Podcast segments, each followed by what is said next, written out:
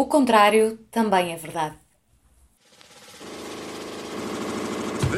This is a journey into sound.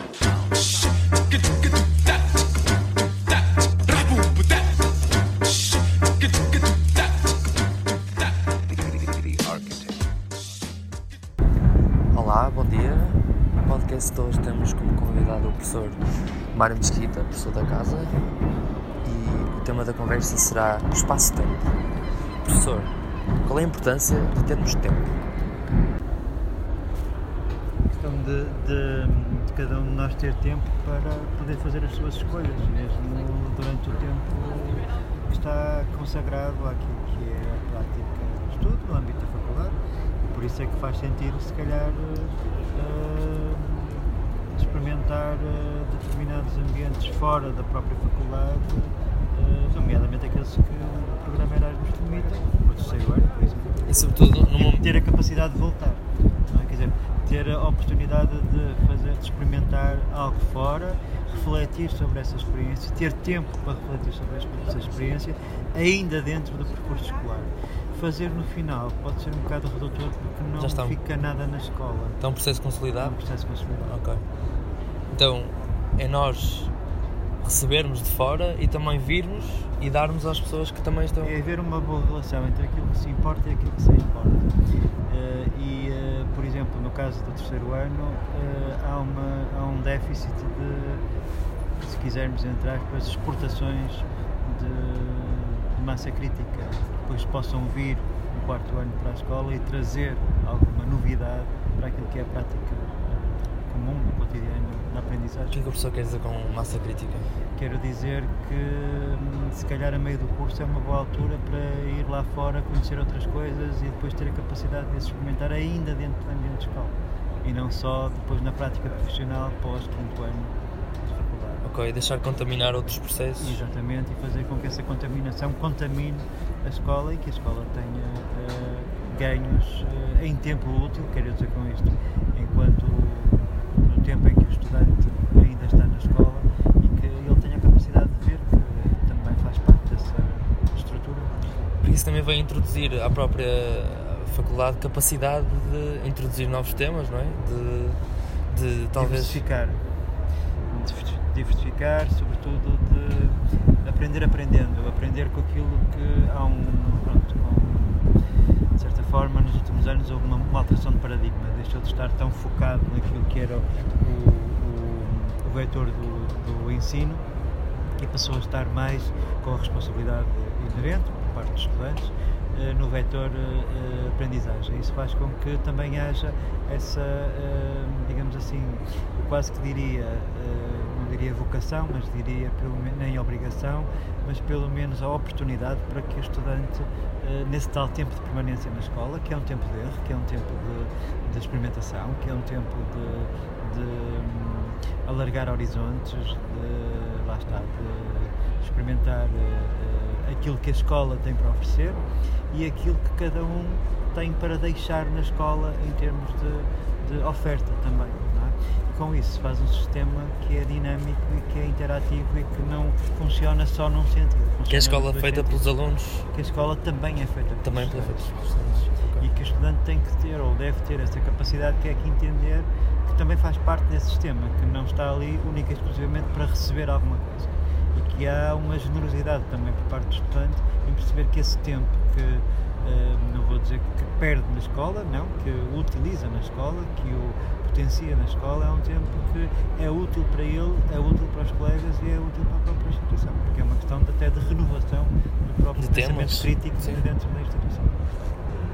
Por outro lado, acho que eh, também faz falta no âmbito desta relação entre o tempo e o espaço, eh, o espaço da escola e o tempo da escola, eh, que é um tempo que acaba por ser um tempo que se prolonga pela vida, há diferentes formas de formação e não são só propriamente aquelas que se têm na faculdade, há várias formas da pessoa se ir formando ao longo da vida e até voltar à escola, é? ou a outras escolas, mas ter alguma distância crítica, ter a capacidade de ter alguma distância crítica sobre aquilo que está a fazer.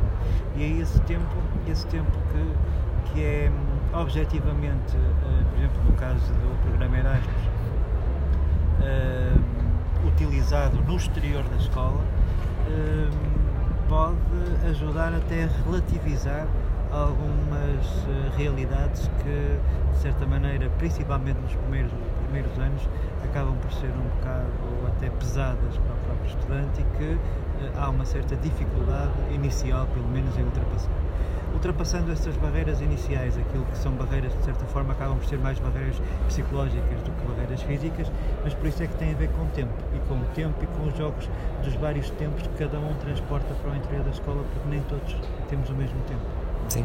E nem todos lidamos com o mesmo tempo em espaços que aparentemente são iguais, mas que para cada um de nós são encarados, segundo os tempos, como tempos e espaços diferentes, nomeadamente o espaço de aula. A velocidade com que pessoa tem de. que a pessoa. Eh, que o estudante eh, acaba por eh, encarar o seu percurso.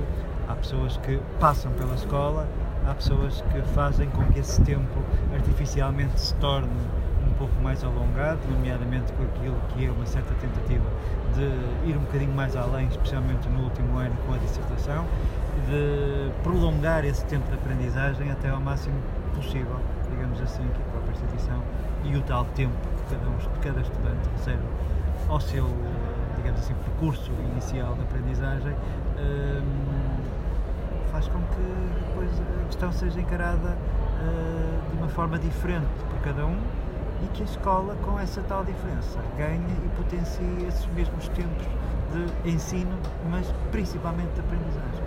Pensar que a questão se resolve univocamente é regredir 30 ou 40 anos no âmbito do funcionamento da escola.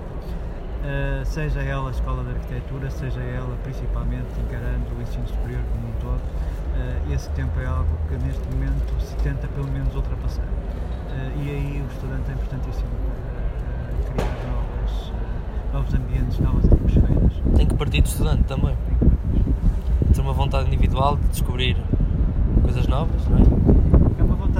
Individual que acaba por ser uma vontade partilhada coletivamente, porque a partir do momento em que o estudante tem a generosidade de partilhar esta sua experiência no âmbito de um grupo maior, seja ele uma turma, seja ele uma sala de aula, seja ele um anfiteatro, um grupo de trabalho, uma associação de estudantes, uh, sei lá, um núcleo qualquer formado a propósito de uma atividade mais específica, uh, acaba sempre por eh, contribuir para que esse sistema se enriqueça. E esse sistema é a escola.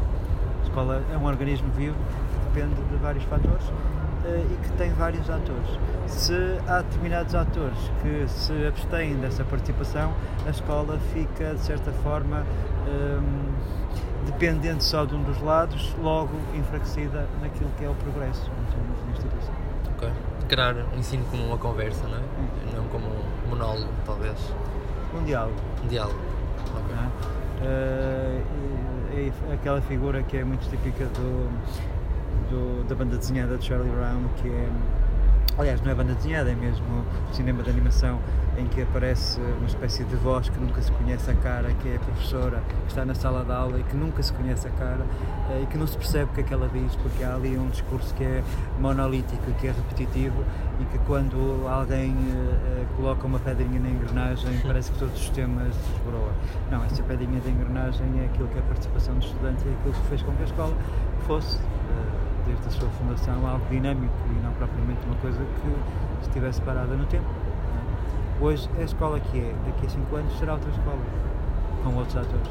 E essa atitude que o professor defende do, do estudante também passa também passa por uh, apropriar a faculdade, o espaço físico da faculdade?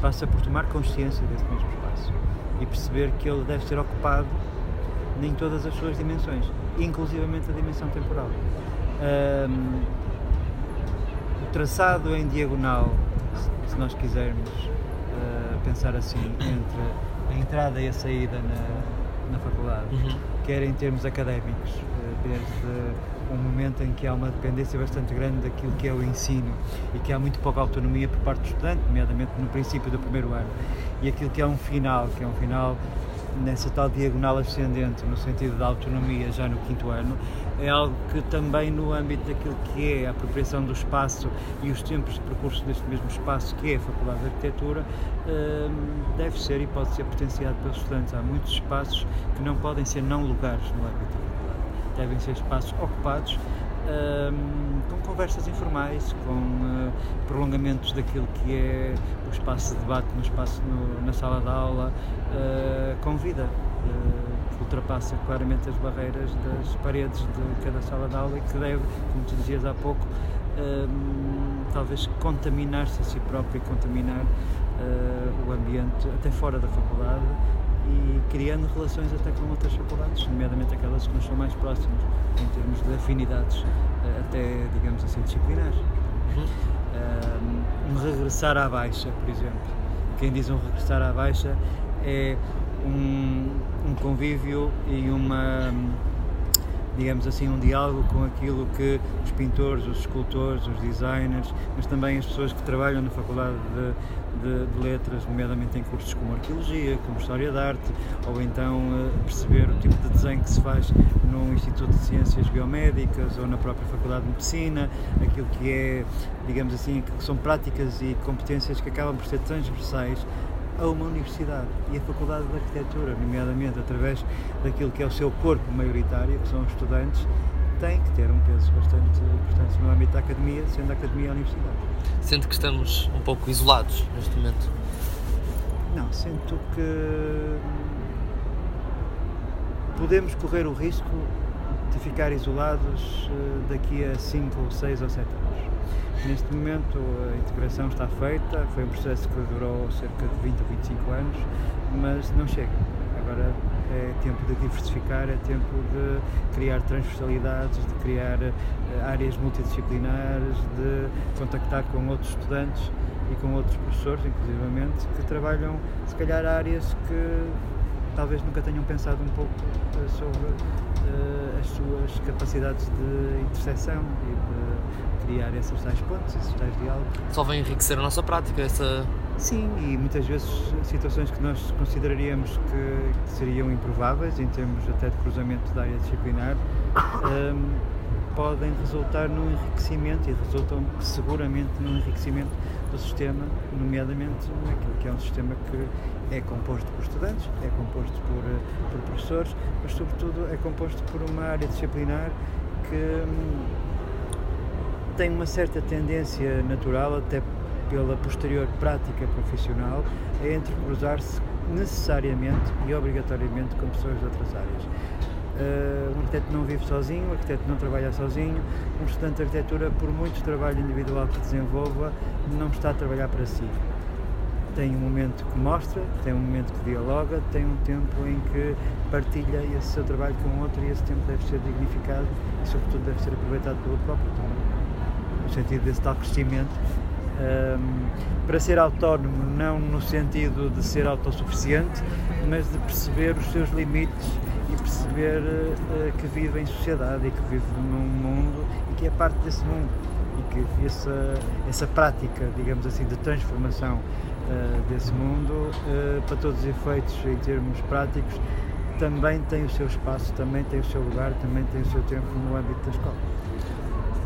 Sim, para, para, para fazermos para os outros temos que aprender com os outros, ou aprender quais são as suas necessidades, é um, um pouco Sim, Isso... mas não propriamente numa, numa atitude de espelhamento, uhum. uh, mas numa atitude de intrusamento de quase de imersão nessa outra realidade que está para além daquilo que podem ser, eu acho que são barreiras a traço ponto ou a tracejado que a faculdade tem.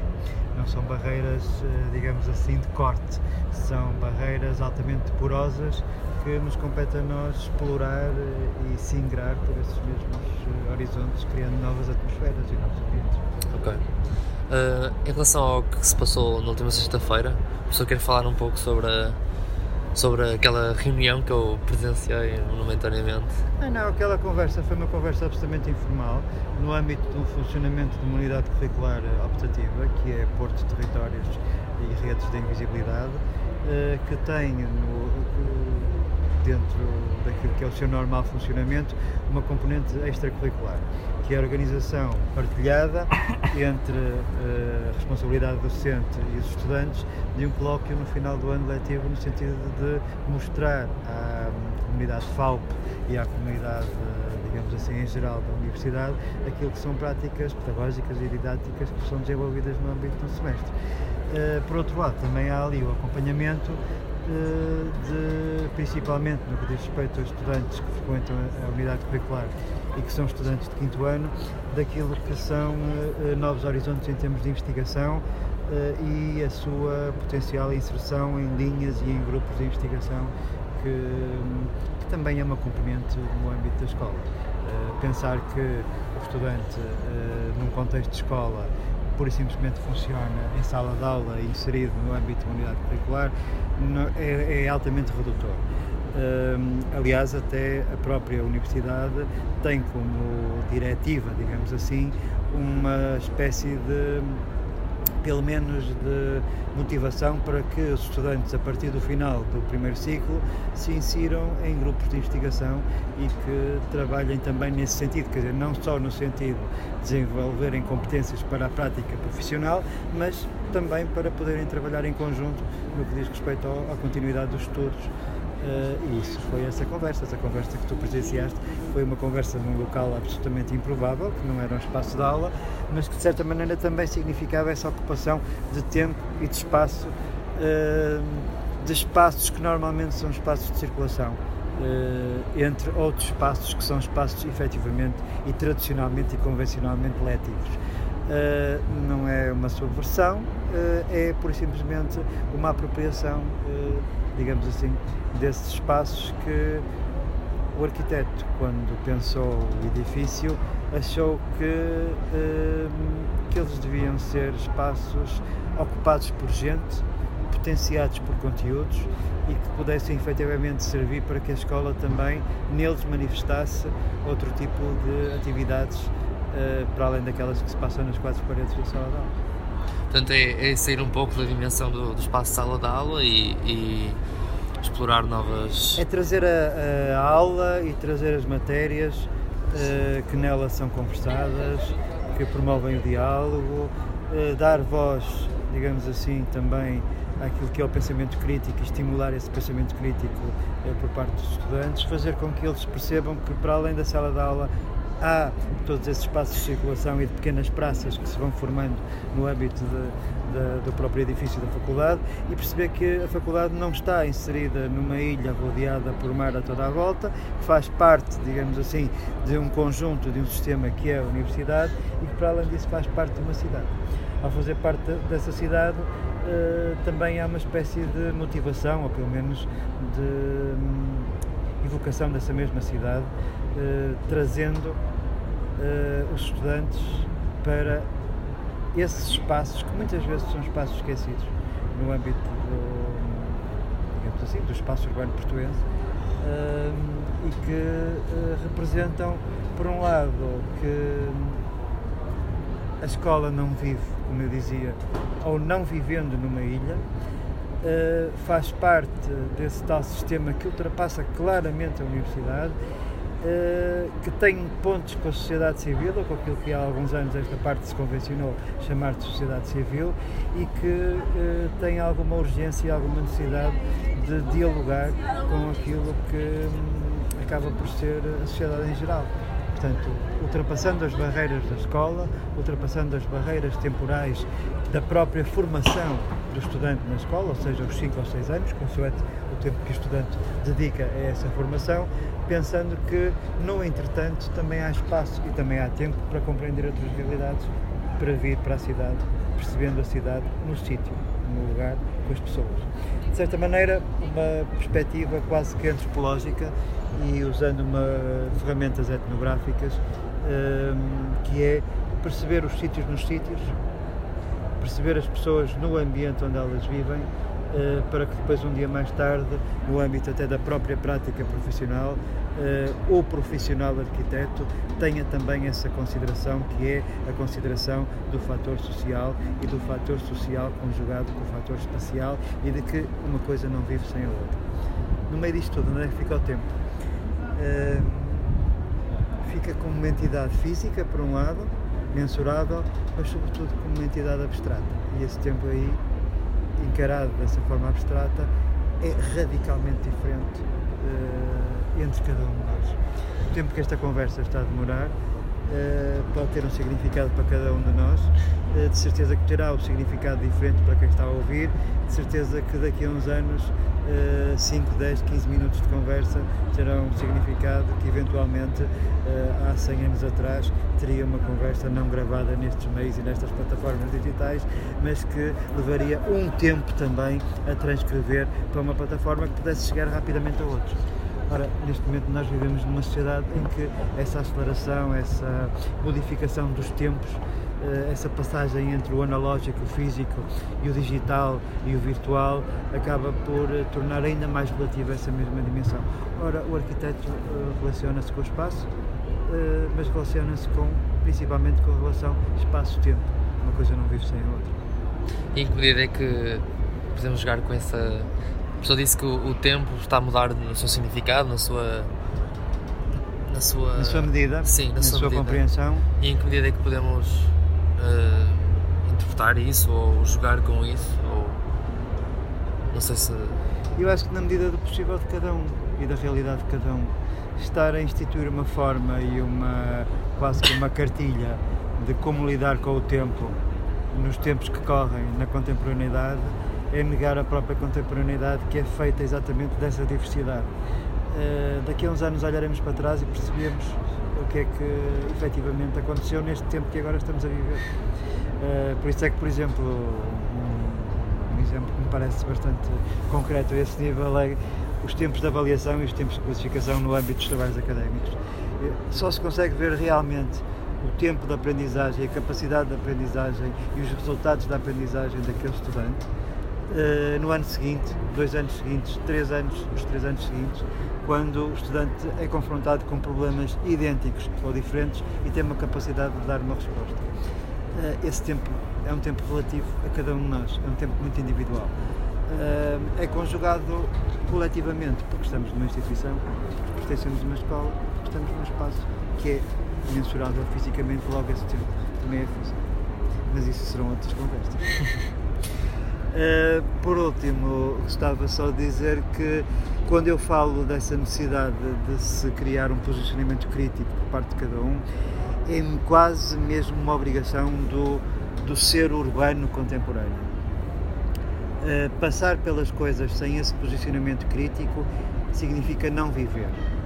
Uh, passar pelas coisas também sem essa distância crítica significa não absorver esse tempo.